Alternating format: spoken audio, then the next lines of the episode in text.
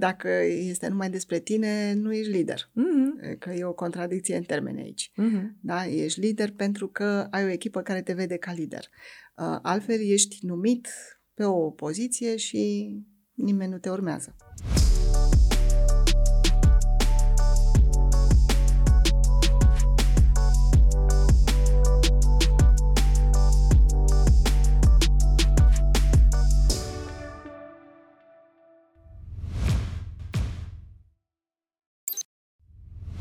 Bună! Bine ați venit la Edu Bright Talks, sezonul al doilea. Suntem aici să punem din nou sub lumina reflectorului educația socioemoțională împreună cu voi și, de data aceasta, Georgeta Dendrino, care este alături de noi. O să citesc că experiența Georgetei este foarte vastă, o să vă citesc o parte din ea. Este executive coach, director general la Interact Business Communication, Head of Corporate pentru Thrive Global Romania, membru al bordului în Asociația pentru Valori în Educație AVE România și Romanian Gifted School și EMCC, European Mentoring and Coaching Council. Uh, este de asemenea mentor în programul internațional al PWN Norvegia și România în uh, experiența sa este în dezvoltarea managementului, îmbunătățirea performanței, dezvoltarea carierei și strategie de business și resurse umane. Ai o experiență foarte bogată, Georgeta. Am avut și timp. Am mulți ani.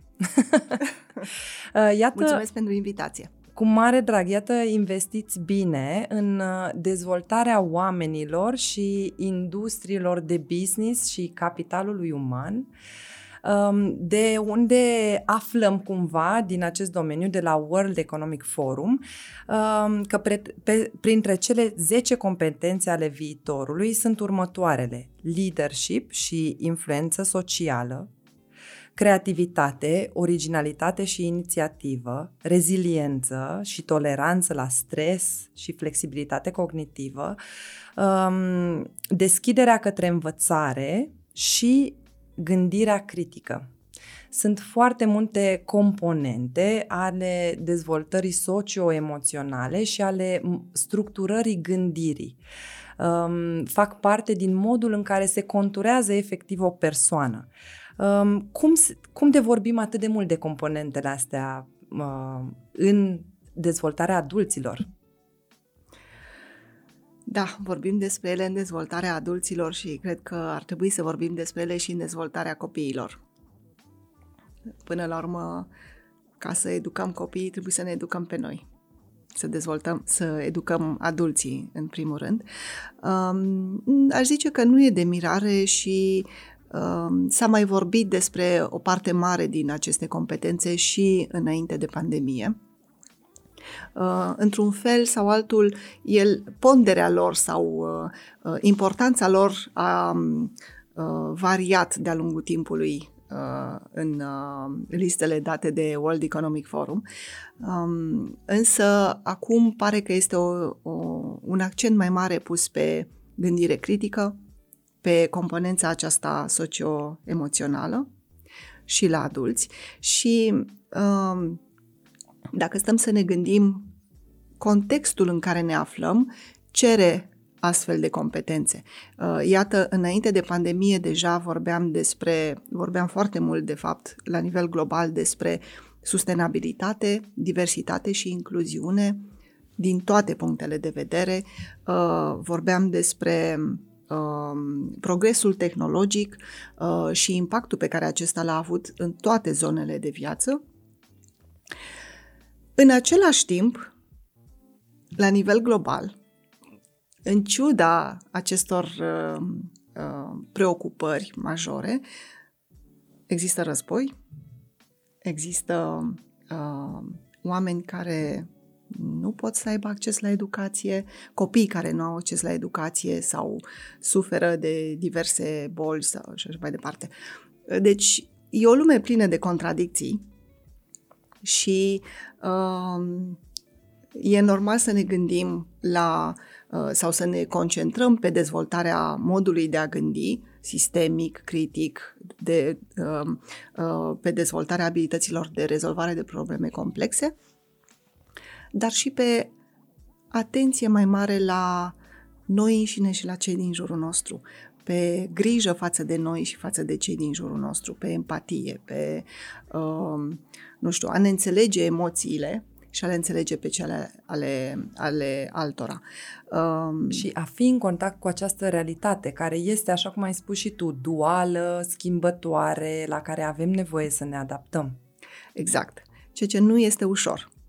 Nu este ușor, mai ales că cei care conduc lumea au fost educați într-un anumit fel, uh, iar uh, realitățile de acum cer un alt mod de gândire. Mm-hmm. Nu este ușor să trecem la un alt mod de gândire. Ce se întâmplă în acest moment în lume ne dovedește că, știi, nu ne mai omorâm cu pietre ca în uh, evul mediu, uh, ci cu drone, dar rezultatul este același. Da. Mai mult decât atât, aș spune că dacă stăm să ne uităm la cei doi ani, la ultimii doi ani de pandemie, uh, îmi place mie să vorbesc despre cei patru călăreți ai Apocalipsei, uh, care sunt uh, ciuma, războiul, moartea uh, și uh, mai este unul. Anyway, uh, foametea. Au fost prezenți cu noi în ultimii doi ani și un pic. Iată, uh, am avut pandemie, au murit atâția oameni, avem război și avem criză economică. Deci, în acest context, uh, fără o grijă mai mare față de uh, deciziile pe care le luăm, de impactul pe care le au deciziile noastre la nivel de leadership asupra oamenilor, nu știu cum o să rezolvăm, nu știu cum o să trecem. Cu alte cuvinte, spui că e nevoie să ținem cont de relațiile dintre noi, să ținem cont oameni de oameni, să avem empatie astfel încât deciziile noastre să fie înțelepte și vizionare Uh, și să cuprindă binele personal al celor pentru care se iau aceste decizii. Da, este nevoie de asta. Nu aș vrea să exclud, dincolo de inteligența aceasta emoțională, care cuprinde mai multe aspecte, nu aș vrea să exclud gândirea critică. Mi se pare esențială. Uh, mi se pare esențial să avem capacitatea de a ține mai multe idei în minte în același timp, chiar dacă sunt contrarii, contrare sau uh, uh, să ținem mai, uh, în minte mai multe puncte de vedere și totuși să gândim limpede și, uh, și să nu ne lăsăm influențați. Este greu. Uh-huh, pentru că este această conexiune între gânduri și emoții cumva. Și atunci când ai mai multe idei în minte, automat și peisajul tău emoțional este ceva mai diversificat și e nevoie să știi cum să faci față gândurilor, să le ancorezi în realitate și emoțiilor care vin împreună cu ele pentru că nu se separă aceste două planuri, pentru ca ceea ce faci tu sau iese din gura, din mâna ta, din deciziile tale, să țină cont de toate și să echilibreze cumva balanța. Uh-huh. Uh-huh. Da. Uh, în același timp, ca să, ca să poți să uh, le ții în echilibru, trebuie să tu să știi să-ți identifici propriile emoții. Uh-huh. Și să știi, să înțelegi că dacă tu ești, uh, nu știu, uh, triggered, uh, dacă pe tine te, uh, dacă din tine un, com- un comportament extern a scos uh, o emoție negativă, uh, asta ar trebui să nu te facă să iei niște decizii uh, de moment, influențat de această stare, ci mai degrabă uh, să bați fierul când e rece, nu când e cald. Mm-hmm. Ca să ai rațiunea la, exact. dispo- la dispoziția ta. Da. Ca așa cum știm, în momentul în care apare emoția, creierul nostru, cumva rațiunea noastră este foarte influențată, mai ales atunci când sunt emoții foarte puternice și deciziile noastre pot să aibă altă direcție decât cea pe care ne-o dorim atunci când suntem calmi și avem rațiunea toată la dispoziție și viziunea și gândirea critică la îndemână. Mm-hmm. Clar, toți uh, am avut situații în care, uh, cum se spune în engleză, we jump to confusion.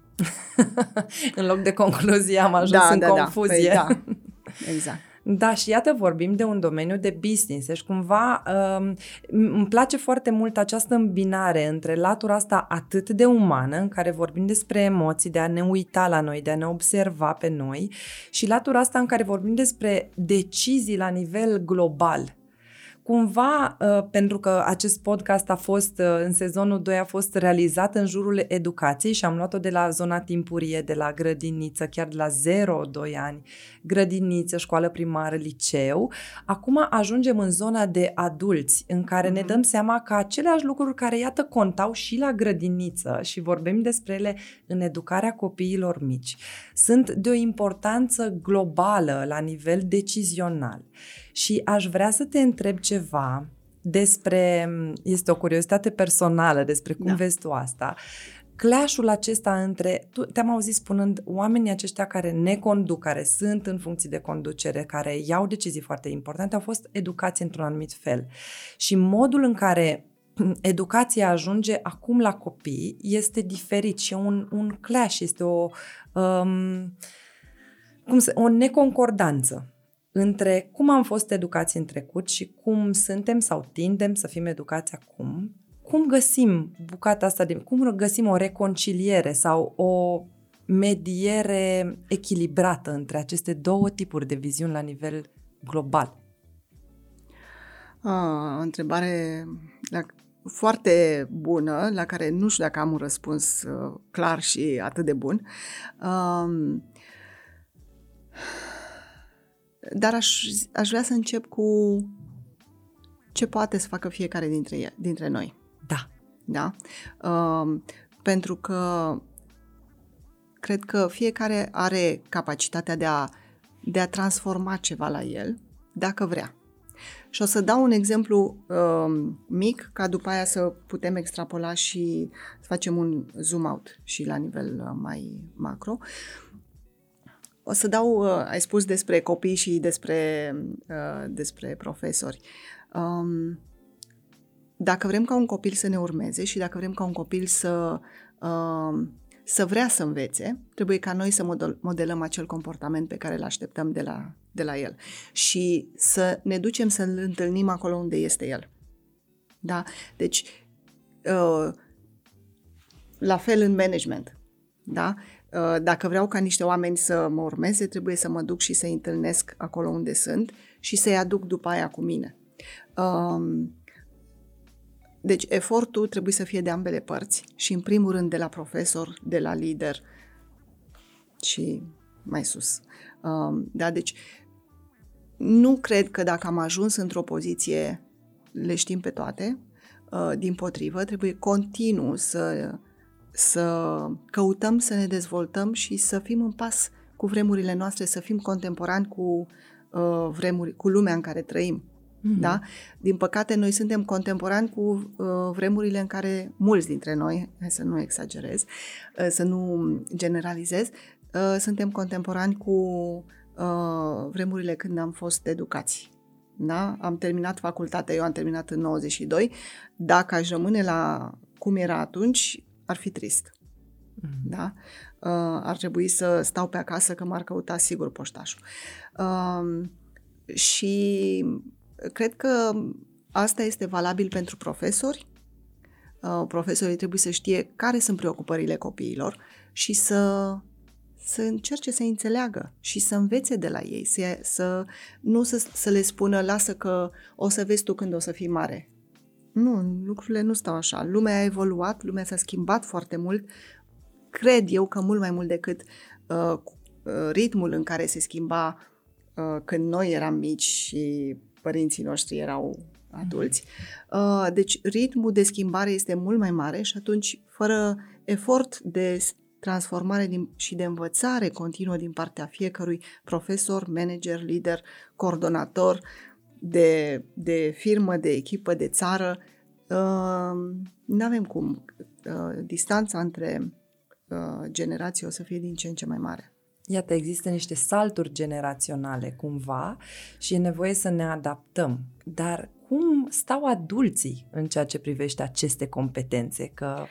Mi-ar plăcea să zic că stau foarte bine, în general, nu cred că stau în general atât de bine.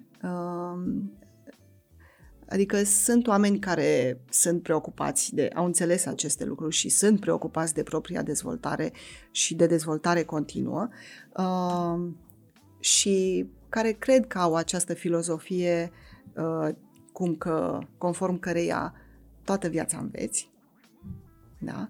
Uh, și, de fapt, viața întreagă este o călătorie în care uh, continuu învățăm, continuu trecem diverse probe și uh, devenim mai buni, învățăm diverse lucruri, lăsăm în urmă unele.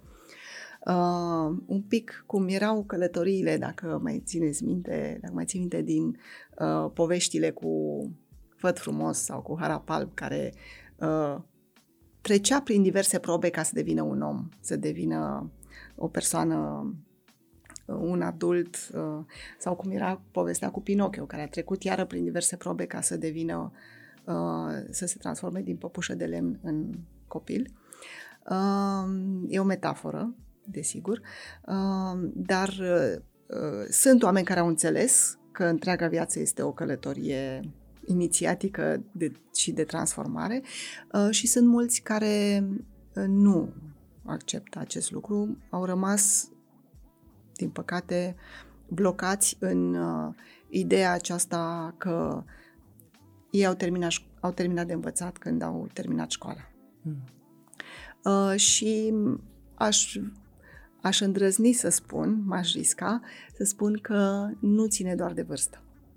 Am auzit asta și la oameni de 30 de ani, uh, um, care au spus, uh, eu am învățat destul, gata, nu mi-ajunge. Mm-hmm. Care sunt sătui, cumva, de un ceva de un ceva. Nu știu dacă e chiar de învățare sau de modul în care au fost ei în contact cu școala și învățarea, dar cert este că această atitudine de stagnare nu ne servește nici acum și nici peste mai multe generații. Nu creștem dacă alegem să rămânem în același punct ca acum. Exact și, și cred că putem să învățăm uh, Uh, e adevărat, învățăm din cărți, învățăm de la cursuri, uh, cred că e bine să ducem și la cursuri toată viața, uh, dar învățăm și unii de la alții, învățăm de la doamna de la magazinul din colț, care vinde la magazin. De la toți avem de învățat ceva, dacă vrem. Uh-huh. Iată, deschiderea asta ne ajută. Sunt și, și de la copii, aș vrea să uh-huh. zic, pentru că chiar dacă am atins jumătate de secol, putem să învățăm de la copii de 10 ani sau de 5 ani, observându-i, uh, putem să învățăm foarte multe. Mm-hmm. Și de aia se și vorbește despre reverse mentoring. Trebuie să fim deschiși și să acceptăm. Îmi place asta cu reverse mentoring. Mm. dar apropo de ceea ce învățăm, sunt foarte curioasă. Ce, la ce le este simplu adulților, la care din competențele astea le este simplu să ajungă și la care au dificultăți, de fapt? Că uitându-ne puțin la această radiografie a adulților, o să știm să înțelegem mai bine uh, unde au nevoie de sprijin în plus copii, adulții din jurul lor și apoi copii. Uh, nu știu dacă pot să spun că, uite, competența asta e mai ușor de atins decât cealaltă. Uh, pentru unii este mai ușor, este mai ușor să uh, dezvolte partea aceasta socioemoțională, pentru alții nu este ușor. Uh-huh.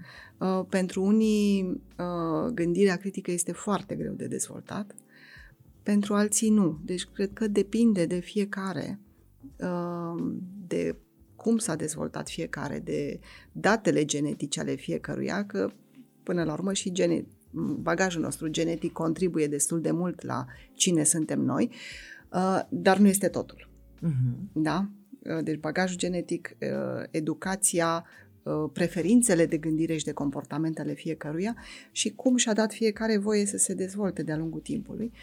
Uh, dar am întâlnit adulți care stau foarte bine din punct de vedere complex problem solving, uh, critical thinking, um, nu știu, imaginație, inovație sau gândire inovativă.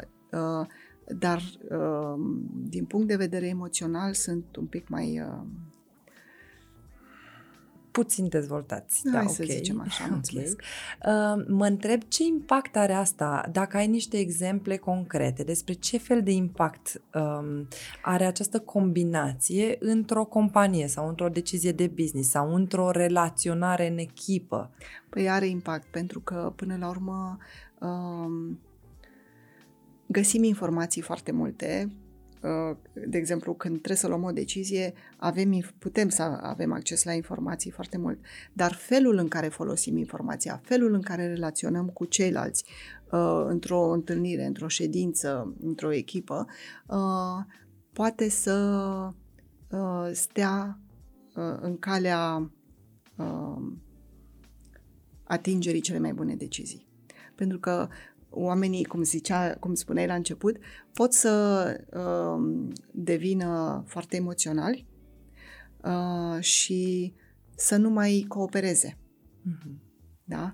Uh, sau, uite, uh, o să-ți dau un exemplu pe care l-au destul de des, uh, oamenii spun uh, șefului meu nu-i pasă de mine. Mm-hmm.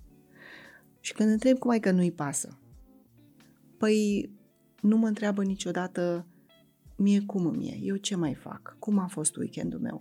Uh, dacă am fost răcit sau sunt răcit, nu mă întreabă cum mă mai simt și așa mai departe. Uh, și dacă vorbesc cu șeful lor, șeful zice, păi da, l-am lăsat în pace că e bolnav, să nu-l bat la cap. Mm-hmm. Da?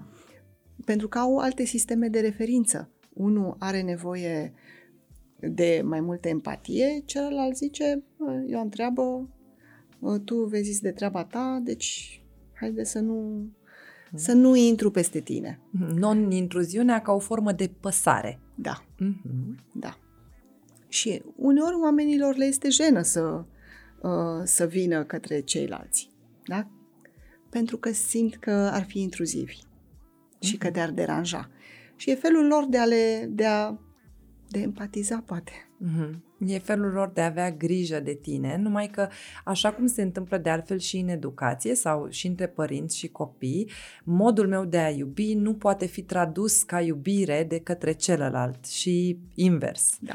Cumva nu avem același limbaj al emoțiilor și nici obișnuința de a le exprima, căci dacă, așa cum spui tu, Uh, mi-a plăcut cum ai zis prima oară că este cumva responsabilitatea liderului să meargă către uh, echipa lui, uh, uh, însă mi se pare valoros și ca echipa să meargă către lider. Dacă există această comunicare sau măcar un început, uh-huh. uite, eu am această părere și aș vrea să o verific în realitate, eu mă simt exclus sau respins sau mi se pare că nu-ți pasă atât de mult de mine și aș vrea să mă simt bine sau în siguranță în această companie. Cum putem să adresăm chestia sunt, asta? Da, sunt total de acord cu tine. Liderul trebuie să facă, cred eu că trebuie să facă eforturi ca să fie aproape de echipa lui, dar și echipa e bine să dea feedback. Exact. Pentru că a ne aștepta că uh, liderul știe uh, cu ce ne confruntăm, cu nu știu, ce probleme avem noi, ce ne, preoc- ce ne frământă, uh, este o utopie. Uh-huh. Acest mă aștept să înțelegi da. Uh, ți-am dat semnale și mă aștept ca tu să pricepi. Exact. În globul tău de acasă, globul tău de sticlă, noaptea, tu trebuie să vezi că eu am probleme. Nu, nu vede, pentru că el a fost educat diferit. Are și el, uh, nu știu, filtrele lui mentale, educația lui, uh, problemele lui, până la urmă. Da? Sigur. Uh, și personale, dar și profesionale, obiectivele lui și așa mai departe. Și atunci, uh, știi, suntem în lumi diferite, în lumi paralele și foarte des oamenii merg ca tramvaiul pe șine. Fiecare pe șina lui, da? unul se duce, unul se întoarce și uh, uită că uh, trebuie să comunice și trebuie să spună, e bine să spună astăzi nu sunt bine, am nevoie să mm-hmm. să mă lași un pic mai încet. Și aici intervine și partea aceea de gândire critică pe care tu ai subliniat-o foarte frumos. Atunci când eu îmi imaginez despre tine că asta este ceva ce se, un conținut care se întâmplă la mine în cap. Când am gândire critică antrenată, voi ști că asta este o poveste pe care eu mi-o spun despre relația noastră și ca să ancorez asta în realitate voi veni să verific. de este important să avem claritate, comunicare și gândire critică atunci când vine vorba de relații. Și cred că asta impactează foarte mult mediul uh, decizional de business, de exemplu, nu? Da, da, da. Um, cred că mulți oameni suferă de scenarită uh-huh. și în mediul de business, asta e, trebuie să spunem lucrurilor pe nume. Uh, și uh, am observat că pentru unii e mai ușor să fie în poziția de victimă, în postura de victimă uh, și, cum să zic, uh, știi cum zicea Sartre, infernul e la ceilalți. Uh-huh. Da? Șeful de vină, ceilalți sunt de vină pentru cât de greu mi este mie și cum nimeni nu mă vede și nu mă apreciază și uite câte eforturi fac eu. Și e foarte greu să te asumi pe tine. Uh-huh. Uh-huh. Da? Dar uh, poate că asta, nu știu, vine și din educația noastră, din fricile noastre.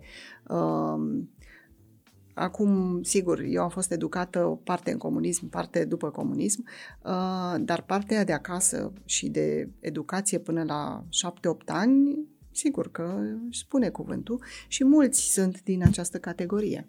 Mhm. În care nu era neapărat uh, uh, propovăduită comunicarea liberă și... Nu. Da. Nu. nu puteai să-ți pui părerea, nu puteai... Deci cumva impactul social este cel pe care îl purtăm în noi, adică sociopolitic, da. Este cel pe care îl purtăm cu noi multe generații, că iată îl transmitem ușor, ușor și mai departe prin educație, că dacă așa suntem noi construiți și dacă nu facem un efort să ieșim, cum ai zis tu, e nevoie de un efort, să ieșim din această paradigmă, vom da fără să vrem mai departe, cu toate că știm că nu ne priește. Da.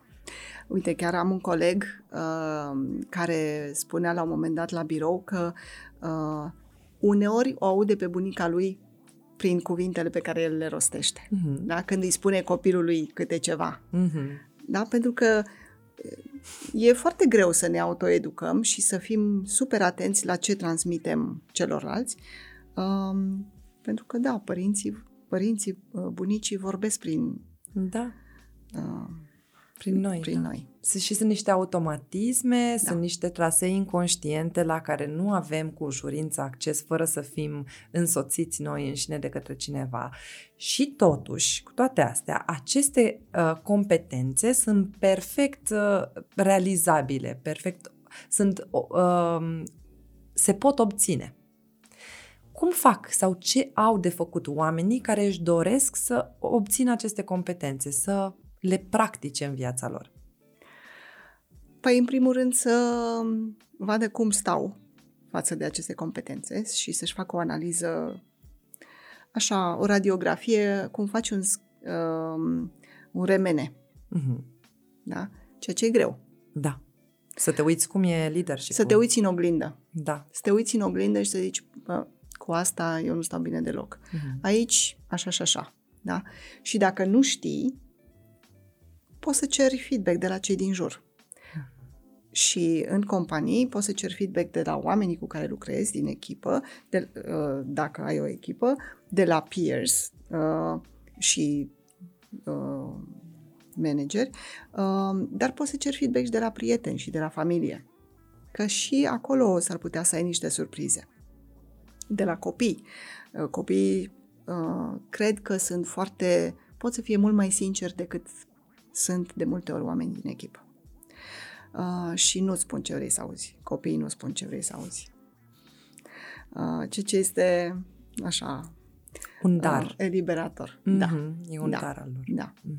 Uh, apoi să-ți propui, să vrei să schimbi ceva, să zicem că alegi două, trei competențe la care să lucrezi, să-ți faci un plan și să uh, să spui acolo pe hârtie niște acțiuni. Uh-huh. Um, și o să dau un exemplu. Um, dacă vrei să faci lucrurile diferit, să să te gândești ce ai putea să faci diferit. Un exemplu concret la mine este, uh, eu mi-am propus să scriu pe foi negre. Și mi-am cumpărat caiet cu foi negre și scriu cu... Uh, uh, am niște marcare aurii. Uh, Pentru că, de fapt, cine zice că trebuie să scriem, scriem pe foi albe? Da? Uh, și fac asta conștient, nu este ușor la început. Adică, sigur, când dai print, dai tot pe foaie albă, că n-ai, n-am, încă n-am setat imprima asta, calculatorul altfel, dar uh, uh, este greu să faci asta. Și la telefon poți să setezi să ai fundalul negru și să scrie cu alb. Și asta, pentru că este o, o modalitate de a te forța să, să faci lucrurile diferit. Să ieși din confort, din standard. Da. Uh-huh. da? Sau uh, un alt lucru care este clasic este că atunci când te duci la birou să te duci pe alte căi. Este clasic. Dar cât de mult, cât de mult o facem? Uh-huh, uh-huh. Uh, și ăsta este un punct foarte important din punctul meu de vedere. Toți știm foarte multe. Știm ce ar trebui să facem ca să schimbăm anumite comportamente la noi. Da? Dacă îți spun că ar trebui să mergi pe jos 10.000 de pași, zici, da, ok, știam, nu mi-ai zis nimic nou. Da, faci. Faci niște pași mici ca să te duci în direcția aia. Uh-huh. Uh, și uh, asta e, știm că ar trebui, am putea să o luăm pe căi diferite ca să ajungem într-un punct, dar nu o facem. Uh-huh. Din comoditate, pentru că e calea minimei rezistențe. Da? Uh, și atunci ce zic este că da, să ne propunem ca în fiecare zi din săptămână să luăm, când ne ducem la birou sau unde ne ducem noi, să ne ducem pe alte căi și chiar să o facem. Sigur, aproape când vin în minte în timp ce vorbești, alte competențe în plus, cum ar fi perseverența, organizarea. Autodisciplina, autodisciplina foarte importantă da. autodisciplina. Uh-huh. Uh, și... Autoreglarea emoțională, ca să ai autodisciplină, e nevoie să... Da, corect. Uh-huh. Uh, la fel, uh, să ne propunem ca măcar o dată pe săptămână să uh, ieșim din casă, să ieșim cu niște oameni, cu niște prieteni, cu un prieten, o prietenă, uh, nu știu, să ieșim într-un parc, să ieșim la o terasă, să dăm telefon în fiecare săptămână unor oameni cu care n-am mai vorbit de ceva vreme. Diversitate, iată. Uh-huh. O facem? Nu facem. Să spunem cuiva o dată pe săptămână, uh, mulțumesc pentru că m-ai ajutat cu nu știu ce. Uh, recunoștință. Recunoștință. Uh-huh. O facem? Nu o facem, pentru că ego Mm-hmm. Și pentru că decât... ne este foarte greu să ne alinăm, auzindu-te vorbind, îmi dau seama că, de fapt, atunci când ne este greu, uităm să ne spunem cuvinte de alinare. Uite, da. ți-a fost greu acum, o să reușești. Sau să ne dăm tascuri um, uh, cumva apropiate de puterea noastră. Adică eu nu pot să fac 10.000 de pași, dar aș putea să încerc 100 astăzi. Sau hai să văd câți pași mi să mă duc până la mega și înapoi. Și să pornesc de aici. Cumva să ne adaptăm obiectivele la puterea noastră de acum, să ne alinăm suficient încât până la urmă să reușim da. cu ajutorul perseverenței. Da, da. Până la urmă, într-adevăr, nu putem să facem 10.000 de pași în fiecare zi, pentru că avem atât de multe, suntem implicați în multe uh, unii dintre noi, uh, și nu avem timp, efectiv. Dar, dacă stăm la etajul 10, moa, am putea să urcăm măcar până la 5 pe scări uh-huh, în fiecare uh-huh. zi. Uh-huh. Și după aia până la 6 și așa mai departe. Da? Uh, dar, iată, e mai ușor să luăm liftul. Da. Dar putem gândi strategii alternative și apropiate de noi. Da cumva mi-ar plăcea să, ca ascultătorii noștri să înțeleagă că nu este numai despre obiectivul mare, ci este despre cum să adaptezi pașii la cine ești tu, astfel încât să ai o șansă măcar da. să ajungi să uh, dezvolți aceste abilități care sunt cumva considerate cheia unui succes profesional acum și, de ce nu, și în viitor. Da, da, într-adevăr. Și uite, și partea asta de de empatie, de atenție la ceilalți. Uh, nu o să ne vină dacă nu, nu o să ne vină firesc dacă nu suntem atenți și la noi. Mm-hmm.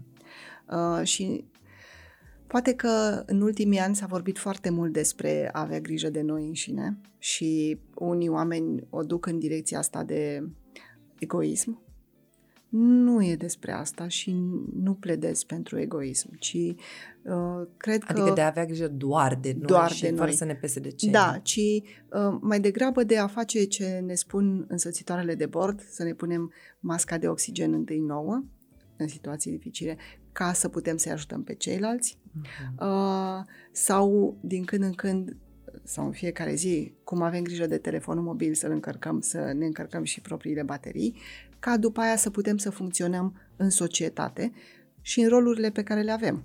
Fiecare uh-huh. dintre noi are diverse roluri uh-huh. și e pe scenă în diverse ipostaze. ipostaze. Uh-huh. Da. Iată, deci este un obiectiv al lui împreună împreună ne încărcăm pe noi, avem grijă de noi, pentru ca împreună să putem să facem lucruri, pentru ca să mă pot deschide către celălalt, să pot să mă văd pe mine mai bine, să am resurse și pentru relație, să încapă și ceilalți în sufletul meu și împreună să realizăm lucruri, pentru că chiar mă întrebam, chiar poate să fie vorba de individualism în leadership? În mod eficient? Nu neapărat, adică nu nu, nu neapărat, uh, că dacă este numai despre tine, nu ești lider. Mm-hmm. Că e o contradicție în termeni aici. Mm-hmm. Da? Ești lider pentru că ai o echipă care te vede ca lider. Uh, altfel ești numit pe o poziție și nimeni nu te urmează. Deci nu, nu e despre asta. Um, însă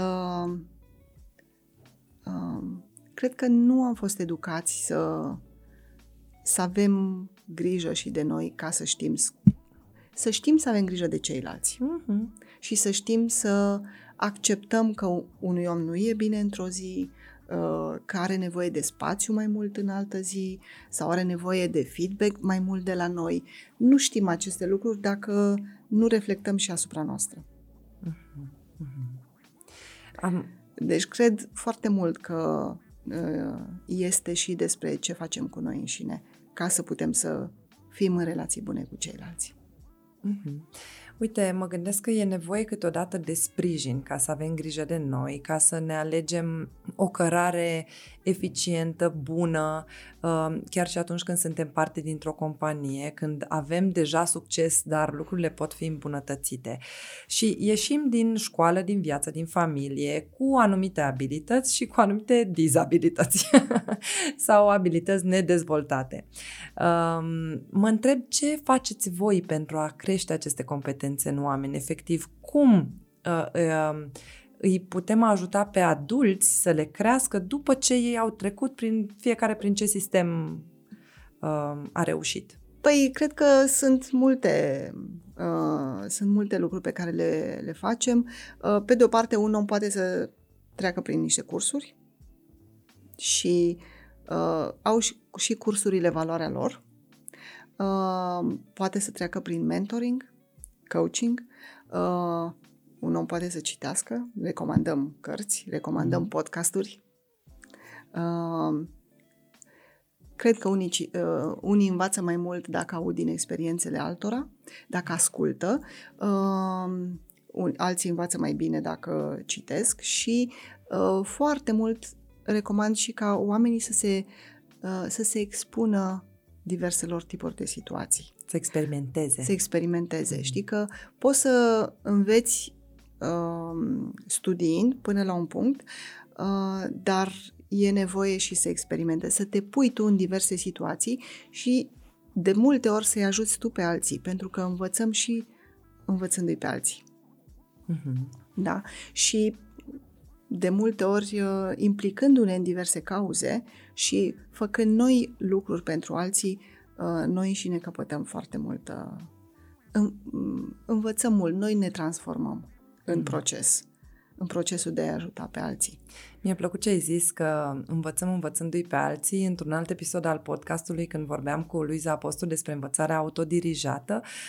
Ea chiar spunea că procesul de final al învățării Uh, este acela de a merge și a le spune celorlalți ce ai învățat și asta face parte și finalizează cumva experiența ta de învățare, punând-o într-o lumină foarte practică. Și iată, asta se întâmplă și cu adulții. Da. Atunci când știi să le spui celorlalți sau trăiești ceea ce înveți, experimentezi ceea ce înveți, se numește că ai ajuns la o înțelegere și pe din afară și pe dinăuntru. Da. da, într-adevăr. Uh, dacă ești deschis la asta. Da, păi uh, iată că deschiderea, deschiderea către învățare Îmi și place către să, ceilalți. da, mie îmi place să cred că toți oamenii pot să, să se schimbe. Mhm. Poate că sună utopic, eu sunt mai utopic așa. Uh, și că nu e nimeni de teflon, uh, ca tigaia de teflon, dar uh, uh, dacă vor să se schimbe, pot. Dacă Mhm. vor, Mhm. știi? Uh, și aici este um, punctul, the, the tipping point, știi? De cotitură, da. Punctul de cotitură, da. Mhm. E foarte important să vrem și să ne propunem să facem niște lucruri. Mhm. Că atunci o să, nu știu, cred că într-un fel uh, vom ajunge undeva și uh, universul o să ne, găse- o să ne dea uh, nu știu, niște căi, o să ne deschidă niște căi. Vom vedea oameni în jur care pot să ne ajute, oportun- vor, vor apărea oportunități dacă, ne, dacă vrem. Dacă ne punem intenția, energia, punem dorința intenția. acțională în Da. direcția aceea. Da. Mhm. Și uite, îmi vine să repet un pic aceste competențe Da. uh, în ideea de nu sunt așa de desperiat. Cumva sunt um, lesne de obține, nu lesne, dar se pot obține și putem să le adresăm și în legătură cu copiii. Și o să fac doar o scurtă recapitulare, Ok. numirea lor. Da. Și după aia mai vreau să te mai întreb ceva. Competențele astea sunt leadership, adică să ai abilitatea de a uh, putea să conduci, să coordonezi un proces. Mă ajut un Și pic oameni. asta. Și oameni. Uh-huh. Da. Influență socială. Ceea ce poate să fie, poate să fie tot din partea de leadership, Uh-huh. de leadership personal, Mhm. de degrabă. Exact, da, da, da, foarte frumos Da. ai zis. Uh, creativitate, originalitate, inițiativă și despre inițiativă ai tot vorbit tu, despre puterea asta motivațională internă de a, de a avea un drive acțional către ceea ce îți dorești, nu? Mhm. Ok. Reziliență. Și asta, dar și, cum să zic, aș, aș spune despre opusul inițiativei, este pasivitatea. Uh-huh. Da? Deci, să nu stai să aștepți să ți se dea, să ți se spună, să ți se facă, să, Pice. uh, nu știu, să pice, Mhm. uh, să te ajute cineva de sus sau de jos. Uh-huh. Ok. Și Reziliență. să asuma, să-ți asumi. Să-ți Să, da. La reziliență ce ai zice? Două cuvinte. Ha, reziliență. Un cuvânt foarte mult folosit în, uh, în ultimii ani, atât de mult că parcă uh, capacitatea de a te, de a te comporta asemenea uh, lui Hopa Mitică. Adică, nu știu dacă știi uh, Mhm. jucăria Știu, aceea, era, uh, când eram eu mică, era o jucărie care avea un magnet în cap, mi se pare, Mhm. și uh, se spunea Hopa Mitică, virgulă, sau ce vrem noi, liniuță, cade în fund și se ridică. Uh-huh. Da? Adică să te ridici după, uh, să te repui pe picioare după uh, momente dificile și să o iei de la capăt. Mhm. Da? Să fii dat afară pe ușă și să intri pe geam. Uh, și să te recompui repede. Uh-huh. Să faci Da? față adversității. Să faci, faci fața advers- adversității. Da. Toleranță la stres. Asta cred că știm cu toții ce înseamnă cumva.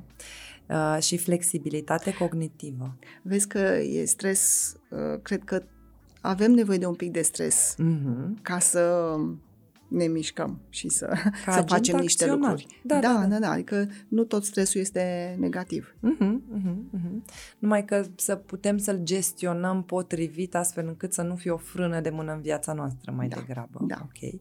Flexibilitate cognitivă. Cum ai zice că se manifestă asta în mediul de business? Um, știi, ziceam mai devreme despre capacitatea de a ține mai multe idei în minte în același timp Mhm. uh, și să ai uh, uh, și idei opuse și să ai, cap- și să ai uh, uh, să poți să funcționezi bine. Uh, Mhm.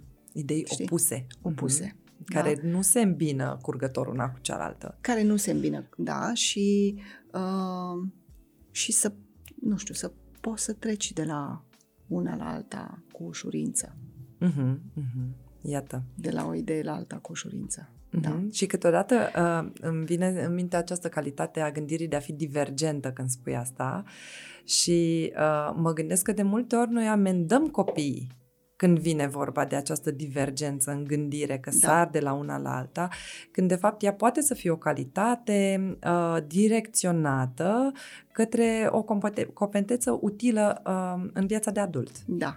Uh, acum sunt uh, oameni care și copii care au uh, această gândire divergentă și sunt alții care au gândire convergentă.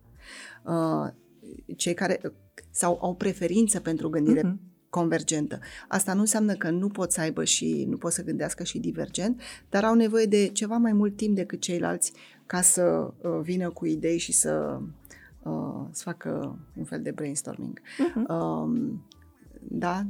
Și de multe ori în, um, în mediul, de, mediul de business, oamenii n-au răbdare și se așteaptă să fie așa tot timpul. Mm. Nu toți sunt așa. Și nu înseamnă că cei cu gândire convergentă nu poți, nu pot să aibă idei chiar foarte valoroase, uh, dar au nevoie de timp.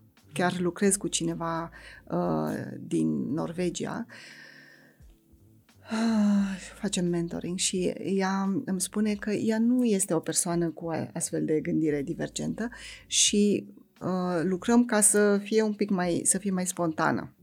Asta zice. Pentru că tot timpul are nevoie de, de ceva mai mult uh, timp ca să vină cu, cu idei și are senzația că ceilalți nu, nu apreciază. Uh-huh. Da. Uh, dar cred că ambele tipuri de gândire sunt ok. Uh, dacă vrem să acceptăm acea diversitate de care vorbeam la început. Mm-hmm. Mi se pare important ce spui tu, uh, atât pentru mediul de business, dar cât și, pe, cât și pentru mediul educațional, dar și pentru cel de acasă. Pentru că ne așteptăm sau da. valorizăm anumite lucruri de la da. ceilalți și uităm că fiecare este um, o persoană întreagă diferită de noi sau de generalul pe care noi îl așteptăm, fără ca asta să însemne, cum ai zis tu foarte frumos, că e mai puțin valoros. Poate chiar un om care stă să cugete mai mult pe un răspuns, dă un răspuns mai închegat uneori și avem nevoie de toate aceste aspecte ale modului de a gândi și de a te uita la lucruri. Da. Avem nevoie de toate aspect- aceste aspecte și de un nivel de toleranță ceva mai mare. Uh-huh. Uh, pentru că ne așteptăm că ne așteptăm ca toți să intre în patul lui Procust. Da? Uh-huh. Fiecare umblă cu patul lui Procust după el și vrea să-l uh, taie pe celălalt după dimensiunile pro, uh, patului său. Uh, știm povestea cu patul lui Procust în mitologie. Procust era unul care umbla cu patul după el și uh, îi tăia pe oameni în funcție de dimensiunile patului său. E, metaforic, Uh, și noi ne așteptăm ca ceilalți să fie ca noi. Și uh, dacă nu poți să, dacă nu ai această gândire divergentă pe care eu o am, înseamnă că nu ești bun. Nu, wrong. Mm-hmm. Dacă, uh, sau dacă ești introvert și nu ești ca mine extrovert și sufletul petrecerii, înseamnă că nu, n-ai, nu ești valoros, nu ai idei și așa mai departe. Sau invers. Mm-hmm. Okay. E dificil să acceptăm uh, diversitatea aceasta de care vorbim atât de mult, uh, dar e greu de internalizat și de făcut față. De-aia vorbim atât de mult de ea, că încă suntem în lucru. Avem da. nevoie să vorbim mult de lucrurile pe care încă nu le stăpânim cumva. Adică, Probabil, da. ca să se împământeze și ele în, în noi, în uh, grupul social din care suntem, în națiune. Uh, Um, uite, mai avem doar două, deschiderea către învățare și gândirea critică. Tu cum te uiți la gândire critică? Am văzut că ți-e foarte dragă. uh, da, mi-e foarte dragă pentru că este ceva ce uh, cred că toată generația mea trebuie să învețe și ceva și vreo generație după mine. Uh, pentru că nu am fost învățați să gândim critic, am fost învățați să acumulăm informații în școală, așa am fost educați, uh-huh. și să repetăm ce ne-au spus profesorii și ce am citit de prin cărți. Um, și uh, nu, lumea nu mai merge așa. Uh-huh. Uh, și de asta mi-e dragă pentru că eu însă mă mă străduiesc să dobândesc această gândire critică. Nu pot să zic că sunt acolo, mi-ar plăcea să zic eu vă dau lecții, dar nu sunt acolo, este work in progress. Um, și aș vrea să spun că gândire critică nu înseamnă că te critic sau îi critic pe alții. Ah, ce bine că spui că nici m-aș fi gândit că poate fi înțeleasă în felul ăsta, că și mie O, mi este da. foarte dragă. O, da, Da, vai cum ar fi să înțeleagă, dragi uh, ascultători, să nu înțelegeți în niciun fel că gândirea critică este despre actul de a critica. Mulțumesc mult pentru această clarificare. Ci mai degrabă este despre, spune-ne. este despre uh, capacitatea de a ne uita de sus la niște situații, la niște lucruri, la niște concepte uh, și de a le, de a le ține în echilibru uh, și de a face sens. Mhm. De a ne pune întrebări De a despre ne pune ele. întrebări despre ele și de a, uh, de a fi confortabil cu întrebările astea și cu ideea de a nu avea răspunsurile. Sau cu de, uh, de a cerceta răspunsurile în conformitate cu realitatea, ca un mic om de știință. Este o gândire care cercetează, care este Da. curioasă, Da. deschisă, dar și uh, băgăcioasă. Adică mă gândesc la niște situații, poate putem să dăm un exemplu de gândire critică? Hmm. Mă gândeam, uh, până te mai gândești și tu, mă gândeam la ideea asta că, știi cum spun oamenii, adevărul e la mijloc. Mhm. Și adevărul nu e la mijloc. Adevărul este în ex- deasupra. Da? Mhm. Uh, De cele mai multe ori nu e deloc la mijloc. În, di- în cele mai multe situații nu, este în exterior. Ce vrei să spui? Ce vreau să spun este că, uite, dacă eu am un punct de vedere și tu ai un punct de vedere, nu... Adevărul despre o situație nu este între noi două, e- este în exterior și, știi, se vorbește mult în ultima vreme despre ăsta e adevărul tău și asta e realitatea ta și adevărul meu este ăsta. Aha. Mhm. Și uh, adevărul a de- devenit așa ceva subiectiv, Foarte personal. foarte personal. Uh, cineva vorbea despre epoca post-adevărului. Uh, știu că era un, uh, un articol pe care l-a publicat cineva într-un, uh, la New York, cred că New York Times, pe la începutul anilor 90, despre epoca post-adevăr, în care fiecare e cu adevărul lui. Și nu... Și nu mai este adevăr. Și nu este adevăr. Da? Și tocmai asta este. E undeva în exteriorul nostru și a avea gândire critică înseamnă să accept că nu neapărat dețin eu adevărul, nu neapărat îl deții tu și hai să-l cercetăm. Mhm, mhm. Hai Că să-l ne cercetăm putem în raporta la exterior, Da. da. Da, da. Îl putem căuta, ne putem Da. raporta la el. Da. Mhm, mhm. Um, ok. Da. Și că în afară de acest adevăr al meu și adevăr al tău, mai există și niște adevăruri ale lumii fizice, de exemplu, în care, da, te uiți la perete și îl vezi, are cărămizi sau... Um, ecranul este galben, dar iar îmi vine să um, a, aduc o discuție uh, despre o situație personală în legătură cu acest adevăr. Îmi aduc aminte când eram foarte mică, în școala generală, um, am avut o dispută, una dintre cele mai mari dispute cu fratele meu, care pe vremea aceea era la liceu, despre un plover. Eu ziceam că acel plover este verde, căci era verde cachi, era pro- ploverul meu preferat. Și el spunea că este galben. Și ne-am super certat.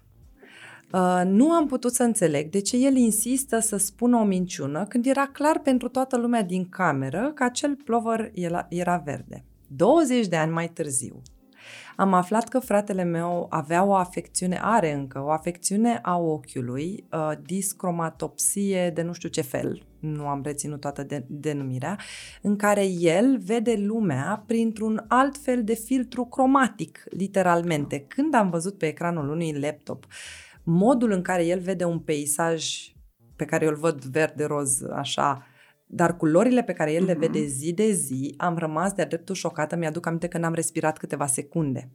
Oh. Și apropo de acest adevăr care este exterior, um, eu am fost druncinată în momentul Mhm. ăsta um, al vizionării. Ia uite, sunt, sunt deja acolo când, când îți povestesc, da, știi? așa este. uh, de cât de uh, mare era adevărul meu când eram mic, eram, băi, dar toată lumea, și literalmente toată lumea din cameră, în afară de el, vedea aceeași culoare, mă rog, o culoare similară, denumită kaki, așa cum vedeam eu. Dar el vedea galben, pentru că mhm. așa vedea el. Ăsta era adevărul lui despre o culoare pe care spunem că cu toții o vedem la fel. Deci, cumva, există loc și de personal, dar există loc și de cercetare. Da. Da. Și dacă n-ar fi fost investigația asta cumva să, să, să rămân curioasă, băi, dar tu cum de vedeai altfel lucrurile atunci? Probabil că nu aș fi aflat. Uh-huh. Că iată, există niște celule în ochi. Da, care... da, da, uh-huh. da, uh-huh. da. Deci cumva nu culoarea a contat până la urmă, ci a contat că eu l-am înțeles pe el și el m-a înțeles pe mine și deodată a fost armonie. Exact, și ați acceptat că fiecare venea dintr-o altă condiție fizică. Că la el era o condiție fizică. Nu? Exact. Și până asta nu s-a întâmplat, nu s-a instalat armonia. Da, da, da. Aș vrea însă să nu trecem peste o competență foarte importantă, aceea de învățare și, nu mai știu cum i-ai zis, learning agility în engleză, uh-huh. uh, care mie mi se pare foarte importantă. Pentru că dacă nu ai pe asta, e foarte greu să le uh, Uh, să le educi pe celelalte, să le uh, trăinuiești. Antrenezi. Antrenezi, voilà, mulțumesc, Doamne, sunt ca răducioiu.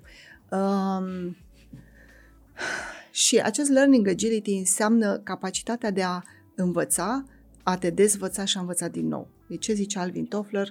Că, uh, uh, stai cum era, că uh, analfabeții secolului 21 nu vor, nu vor fi doar cei care nu vor ști să scrie și să citească, ci cei care, sau și cei care uh, nu vor fi capabili să învețe, să se dezvețe și să, re, să reînvețe. Și mi se pare foarte important pentru că, uh, iată, învățăm în școală niște lucruri și cred că încă se întâmplă în școală și în școlile, uh, mă rog, și în liceu și în, uh, și în facultate și peste câțiva ani acele lucruri, multe dintre ele nu mai sunt valabile. Și atunci trebuie să ne dezvățăm de niște chestii pe care le-am învățat și să reînvățăm altele noi, ceea ce nu este atât de evident. Uh, și o să dau un exemplu, circula pe, pe net la un moment dat un scurt film uh, despre cum să-ți împachetezi un tricou în trei mișcări sau patru mișcări, mm-hmm. așa, foarte ușor. Și poți să puteți să-l căutați uh, How to Unfold a, a T-shirt, mi se pare că se numește. Um, pare și este foarte simplu și totuși toată lumea poate să-l facă. L-am făcut pe la diverse workshop-uri, dar după aia, întrebarea mea e câți după aia se duc și împachetează așa. Mm-hmm. Cred că foarte puțini pentru că am învățat ceva, dar nu ne-am dezvățat. Da? De împăturitul clasic. Ok, da. se poate și așa, mm-hmm. dar după aia tot cum știm noi îl împăturim, pentru că așa am învățat noi. Adică am făcut așa 30 de ani, de ce să mă schimb acum? Da, vine mai ușor, că este reflex da. cumva. Da. Ce am învățat, ce am apăsat în învățare atâta vreme, vine mai dificil de schimbat, e nevoie de antrenament. Da, și atunci mă duc către uh, și către manager, dar mă duc și către profesori care au de-a face cu niște generații foarte diferite de generația lor. Uh-huh. Uh, și atunci e nevoie ca ei să se dezvețe de niște feluri, de un fel, niște feluri de a face lucrurile, ca să învețe uh, moduri diferite de a se adapta uh, copiilor. Iată, numai uh, faptul că au învățat să, să țină cursuri și online, au fost uh-huh. forțați că altfel nu învăța nimeni, sau foarte puțini, un procent foarte mic, um, asta a arătat că se poate, uh-huh. da, așa, strâns cu ușa. Um, ideea este ce mai învățăm. Ok, am învățat să ținem cursul și online, ne întoarcem și la table interactive, sper că nu la cretă, dar uh, ce mai învățăm? Adică cum ne mai ținem mintea uh, mobilă, Uh-huh, uh-huh. Și asta, într-adevăr, implică un efort. Foarte mare. Uh-huh. Dacă ți amintești, multă lume s-a, s-a stresat în pandemie de faptul că trebuie să țină cursuri online. și între profesori, dar și, între, și în firmele de training. Aici ne-am adaptat destul de repede, dar a fost așa un pic, ne strângea pielea la început. Mm-hmm. dar a fost, știi, ne-a strâns ca pe, ca, așa cum pe homari îi strângea, îi strânge carapacea, știi? Mm-hmm. Are Jordan Peterson o, um, o comparație cu homarii parcă nu, uh, homar, lobster e homar, care atunci când cresc au nevoie să uh, iasă din carapacea lor ca să poată să se dezvolte. E, așa și noi, da? Ajungem să ne strângă pielea și trebuie să învățăm altceva pentru că altfel nu mai putem funcționa. În mediul privat este un pic mai ușor, că n-ai încotro, repede, deci repede trebuie să faci schimbarea, că um, Na, este parte din jobul tău și din, mai ales în jobul de trainer, trebuie să înveți destul de repede aceste lucruri. În mediul public și acolo cred că un pic mai încet se, se, se schimbă lucrurile. Mm-hmm, dar iar tot păcate. vorbim despre toleranță la stres, practic ne întoarcem la competențe și de flexibilitate. Da. Adică pentru a învăța lucrurile astea e nevoie să faci față la inconvenientul faptului că e ceva nou la tine pe platou și la flexibilitate. E nevoie să te adaptezi ca să faci lucrurile să se întâmple altfel. Da, da. Mm-hmm. Mm-hmm. Um, Dar mi se pare de bază competența asta de learning, learning agility. Uh-huh. Agilitate de, de a învăța. Da, și am vorbit și noi, uh, pentru cei care își doresc să se uite, avem un episod uh, dedicat ah. învățării agile. Ah, da. Uh, se întâmplă se și în România, la nivel educațional, niște reforme pe aici, colea, în acest sens. Avem educație agilă în România. Superb. Um, uite, vreau să te întreb, um, cât de importantă ți se pare ție inteligența emoțională în viața profesională și cum o puteți recunoaște? Tu lucrezi mult cu oameni din companii, traininguri, cum îți dai seama de ea și cât de importantă este? Cred că ne dăm seama că cineva nu are. Mm, ok. De multe ori o luăm for granted, cum se spune um, uh, în română. Um, și ne așteptăm că ceilalți ne înțeleg, că relaționează bine cu noi și că și noi la fel și așa mai departe.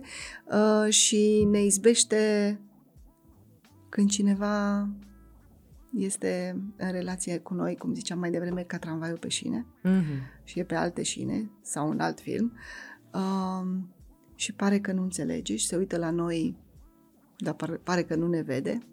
Uh, vorbeam mai devreme despre filmul acela, înainte să începem, vorbeam despre filmul The Good Doctor uh, și despre inteligența emoțională și e un film pe care îl recomand apropo de inteligență emoțională și uh, cred că merită să-l, să-l vedeți. Um, cum îl recunosc eu în companii, mm-hmm. în, mhm. uh, în mediul de business? Sau cum îl recunoaștem? Uh, sunt multe instanțe. De la cum ne uităm unii la alții, de la cum ne zâmbim sau nu ne zâmbim, ne dăm mâna sau nu ne dăm mâna, dincolo de pandemie. Da, hai să lăsăm asta la o parte. Um, um, râdem la glume sau nu râdem la glume? Uh-huh. Um, ne întrebăm ce mai faci și ascultăm pe celălalt sau întrebăm ca să bifăm? Că am citit noi undeva că așa se face. Mm-hmm. Da? Mm-hmm. Suntem conectați, responsivi. Ascultăm. Ascultăm. Ce ne spune celălalt sau nu ascultăm. Mm-hmm. Sau punem o întrebare și îi dăm lui alt un pic de timp doar ca să uh, ne gândim noi la următoarea întrebare. Mm-hmm. Da? Despre prezență, iată. Uh-huh. Suntem prezenți în discuție sau nu suntem prezenți în discuție? Și uite, nu mai bine că ai pomenit și filmul acela. Um, cât de important este să practicăm aceste abilități mm, socioemoționale ca să fim buni profesioniști, apropo de doctori sau profesori sau cât de importante sunt calitățile astea? Uite, o să te întreb pe tine. Mm. ai avut profesori care ți-au plăcut? Da. Și ai avut profesori care nu ți-au plăcut? Da. um, toți mai, am avut. mai mult decât atât, profesorii care mi-au, de câte ori îmi plăcea un profesor așa cu toată inima, vroiam să devin și eu profesoară. Adică Iată. nu doar că mi-au plăcut, m-au inspirat uh, foarte profund. E, profesorii care ne-au inspirat, ne-au inspirat pentru că ce? Arătau că le pasă de noi, erau atenți la noi, uh, nu știu, ne întrebau și uh, ne îndrumau Uh-huh. Erau și foarte deștepți, da. știau să facă uh, conexiunea între viața reală și materia pe care o predau, știau să vorbească din suflet, nu doar academic. Uh, er, Mie știau... îmi place să zic că sunt oameni, uite, în business, da? în management uh-huh. Și în uh, consultanță, sunt oameni care vorbesc de parcă au înghițit o carte de management dimineața. da? Uh, și mi se pare că nu știu să facă traducerea pentru orice om. Uh-huh. Da? Vorbim numai în termeni super uh, uh, uh, academici și n-am nimic cu termenii academici, dar câteodată uh, nu trebuie să dovedești că tu știi, deții vocabularul de management on a daily basis. Da? It's ok, relax. Și uh, să împletești cunoașterea cu umanitatea. Exact. Mm-hmm. Și cred că copiii au nevoie de astfel de lucruri și au nevoie să înțeleagă toți am avut nevoie să înțelegem la fizică de ce trebuie să facem uh, uh, problemele alea cu trenul, un tren care pleacă de acolo și altul care pleacă de nu știu unde. Și... Uh-huh. Da? Unii știau să explice și unii habar n-aveau să explice. Era numai despre probleme. Uh-huh. Uh, și aceștia erau profesori pe care nu i-am iubit și care nu ne-au inspirat. Uh-huh. Da? Dar ceilalți nu știu, părea că sunt acolo uh, minte, trup și suflet. Mm-hmm. Mm-hmm. Nu au fost doar niște profesioniști, ci au și inspirat. Ba da. mai mult, chiar dacă în eticheta de profesor în acea vreme sociopolitică nu era inclusă umanitatea, faptul că ei o aveau i-a făcut mai valoroși în ochii noștri și mă gândesc la fel la doctori acum, de exemplu. Da, da, și la doctori. Uh, cu siguranță sunt doctori care, la care mergem de drag uh, și doctori uh, la care nu mergem a doua oară. Mergem pentru că trebuie.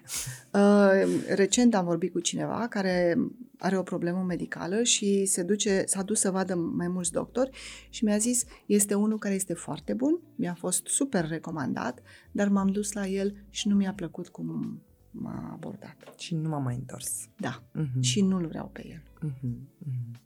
Iată, deci cumva profesioniștii au și ei la bază educație socioemoțională, căci fără de ea poți să fii ultra competent, foarte bine pregătit și să nu ajuți prea multă lume, pentru că oamenii o să te ocolească. Da. Dacă nu da. știi să te conectezi și să fii prezent, nu poți să aduci atâta valoare cât ai putea, pentru că bagajul de cunoștințe îți permite. Exact și cred că mai ales în educație este nevoie de această, această parte uh, emoțională și de relaționare cu copiii. Uh-huh. Uh, pentru că, știi, dacă un chirurg uh, poate să uh, își facă treaba uh, din nu chiar dincolo de, că și el are nevoie de un pic de empatie și să știe cum să îți prezinte lucrurile. Uh, cred că la profesor este mult, mult mai importantă, pentru că atunci când lucrezi cu copii, lucrezi cu, uh, uh, cu niște materiale atât de fragile uh-huh. și trebuie să ai atât de multă grijă uh-huh. că nu nu-ți nu ar trebui să îți permiți luxul de a te purta, uh, nu știu, fără, fără mănuși uneori. Uh-huh. Da? Uh-huh. Trebuie să, să ai grijă că dacă tu ești uh, agresiv, mai bine nu te duci. Uh-huh. Dacă ai un, un moment de ăsta de, nu că ești agresiv de fel, dacă ai un moment de ăsta de supărare mare și uh, îți vine să, nu știu, să izbucnești, mai bine nu intri în clasă. Sau te duci și spui, uite, mi s-a întâmplat asta. Am nevoie de un timp să mă liniștesc. Am nevoie de simt. timp, da, uh-huh. uh, pentru că uh, fondul copiilor este atât de, uh, ziceam, fragil, cred, uh, că nu vrei să riști. Mm-hmm. Și instrumentul de lucru al profesorilor, practic, este relația. Da. Și atunci când instrumentul tău este relație, e nevoie să-l îngrijești, că ziceai de bisturiu și de chirurg, e nevoie să-l îngrijești foarte bine, căci fără el nu vei ajunge la rezultatele scontate. Dacă un uh, chirurg nu și îngrijește bisturiul, omul poate să moară de infecții. Da. De... Da. La fel, dacă un profesor nu se îngrijește de relația dintre el și elevi, actul educațional Mm, își pierde obiectivul. Da, da. Și știi, ziceam noi mai devreme că copiii simt dacă uh, îți pasă de ei. Uh-huh. Da? Și n-ai cum să te duci acolo ca și cum... Adică nu, nu faci orice job. Uh-huh. Nu faci orice job. Nu ești în fața... Nu, nu faci... Uh, uh, nu scrii coduri. Uh-huh. Nu. Scrii uh, coduri pe un copil. Uh-huh. Și trebuie să ai mare grijă. Lucrezi cu viața. Da. Direct. Și ce, ce impregnezi tu atunci o să se vadă și peste 20 de ani. Uh-huh. Și asta poate fi o unealtă și pentru mulțumire și pentru bucurie. Da. Căci, uh, cu toate că um, o putere mare vine cu o responsabilitate mare, poate să vină cu satisfacții imense când știi că viața unui copil a fost modelată, influențată de binele din tine. Da. Ceea ce ne duce la ultima noastră întrebare, cum aducem acest bine în educație ca adulți, ca profesori, de exemplu? Acest bine, astfel încât să frizăm pe acolo competențele viitorului. Cum aducem acest bine în educație? Ah, cum aducem binele la noi înșine, în primul rând. Uh-huh. Da? Pentru că dacă nu, dacă ție nu ți-e bine cu tine, e foarte greu să transmiți ceva bun, să transmiți bine celor, celorlalți. Dacă tu ești in, in a bad place, sigur, toți avem și momente de astea, sigur. dar um, e important care este, care este firul roșu. Uh-huh. Da? Dacă starea noastră continuă este una proastă, o să o transmitem copilului. Dacă însă avem grijă de noi și avem grijă să ne încărcăm bateriile, să ne ducem acolo cu drag și uh, cu drag față de ei și față de ceea ce facem. Uh-huh. Uh, și dacă știm să ne respectăm pe noi, uh, să, nu știu, uh, să ne apreciem pe noi, Uh, vom ști să-i respectăm și pe ei și să-i apreciem pe ei. Deci, din nou, uh, cred că e important să avem grijă de noi ca să știm să avem grijă de, de ei. Mm-hmm. Și împreună, iată, putem să schimbăm uh, lumea, joburile, deciziile, modul în care ne uităm unii la alții, având grijă de noi și unii de alții. Da, da. Și cred că este foarte important ca să, să modelăm comportamentul pe care îl vrem de la ei și e foarte important să, să-i facem să vadă că jobul de profesor, să-i facem, eu nu mai sunt profesor, da, așa în general, uh, că jobul ăsta este unul foarte important și să-și dorească să învețe mai mult, să-și dorească să ajungă și profesor și medici, să-și dorească să meargă la, uh, să studieze mai mult. Mm-hmm. Mulțumesc frumos! Iată, um, este nevoie să fim o inspirație pentru copiii noștri și o binecuvântare pentru noi înșine, astfel încât lumea în care trăim să poată evolua cu noi în ea. Îți mulțumesc din suflet, uh, Georgeta, pentru această discuție. Mulțumesc și eu! Uh, și vă mulțumesc și vouă în speranța că ne vom revedea și la următoarele episoade din Edu Bright Talks, realizat de AVE România, Asociația pentru Valori în educație. Pe curând!